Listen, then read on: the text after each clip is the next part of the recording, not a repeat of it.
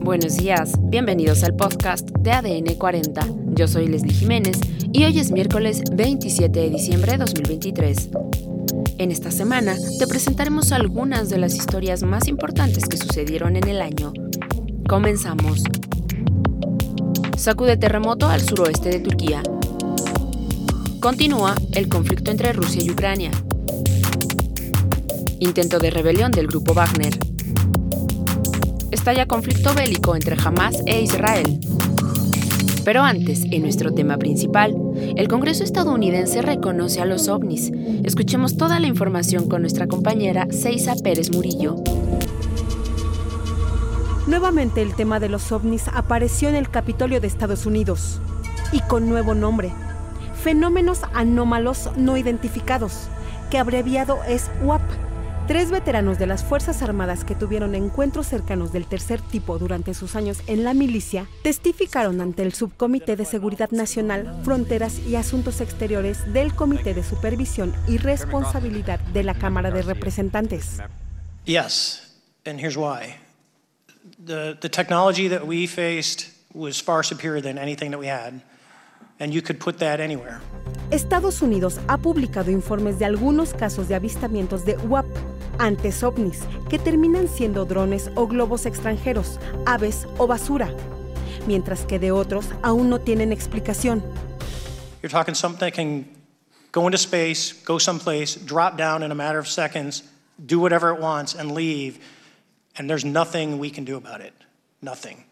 Con esta audiencia, legisladores quieren presionar al gobierno para que divulgue información clasificada que tiene de los ahora llamados fenómenos anómalos no identificados, con el fin de terminar con especulaciones.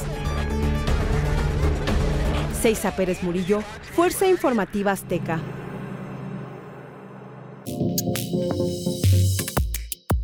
Por otro lado, la madrugada del lunes 6 de febrero en Turquía y Siria se enfrentaron los temblores más violentos del último siglo. Según el Servicio Geológico de Estados Unidos, el terremoto alcanzó una magnitud de 7.8, reduciendo escombros miles de edificios. El segundo terremoto que golpeó el lunes al suroeste turco registró una magnitud de 7.5, también según el organismo estadounidense. El número de víctimas mortales en los dos países supera los 4.300 fallecidos. Más noticias.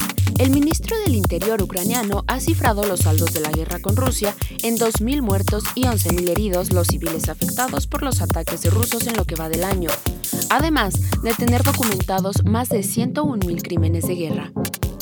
Además, este año también ocurrió un movimiento inédito en décadas. Rusia vivió una rebelión, la del jefe de los mercenarios Wagner, Yevgeny Prigozhin, transformada en un intento de golpe militar que duró solo un día. Pese al acto desafiante al presidente Putin, el Kremlin retiró todos los cargos contra Prigozhin y los hombres que formaron parte de la asada, por lo que el líder de Wagner pudo refugiarse en Bielorrusia. El presidente bielorruso, Alexander Lukashenko, se atribuyó la mediación y aseguró en un comunicado que se llegó a un acuerdo absolutamente rentable y aceptable para Wagner y que se le dieron garantías de seguridad, las cuales no especificó. El movimiento de Prigozhin fue arriesgado en extremo, ya que el empresario no contaba con el apoyo de las élites. Más información. Van más de 20.000 muertos en Gaza por los ataques del ejército israelí. De ellos, 8.000 eran niños según las cifras del Ministerio de Sanidad gazatí. Esto ha sido todo por hoy. Yo soy Leslie Jiménez y recuerda seguir a ADN40 en Spotify, Apple o tu plataforma de audio favorita.